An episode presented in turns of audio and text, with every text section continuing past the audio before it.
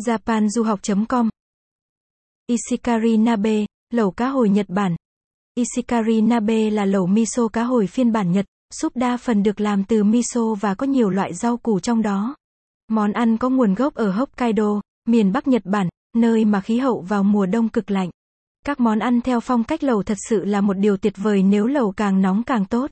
Cá hồi và đậu phụ trong món này cung cấp một lượng lớn protein và chất béo có thể giúp cơ thể được no và thậm chí là ấm lâu hơn.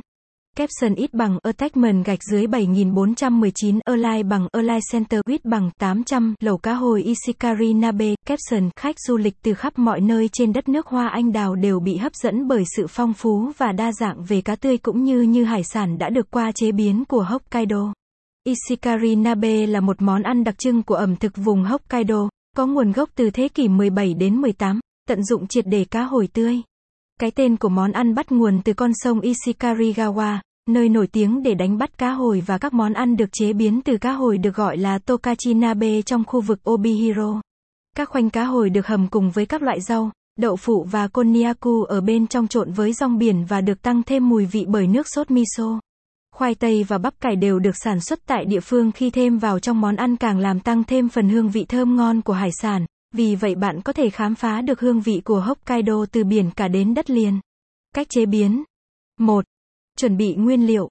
Đầu tiên, chuẩn bị nước dùng với các thành phần sau: mười gam tảo bẹ khoảng bảy xăng-ti-mét, bốn củ cà rốt sắt nhỏ, một phần hai chén kasuobushi, vảy cá ngừ khô, hai muỗng canh miso. hai.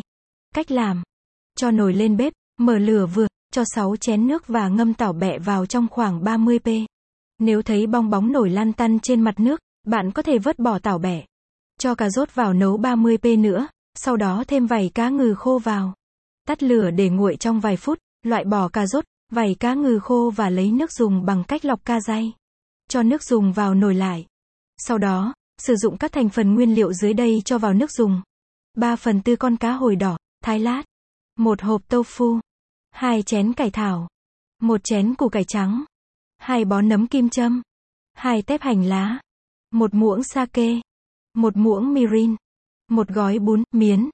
Đun nước dùng lại, thêm miso vào khuấy đều cho đến khi tan hết. Cho củ cải trắng vào. Nếu bạn quan tâm bài viết này, vui lòng truy cập trang web japan du hoc chấm com để đọc tiếp.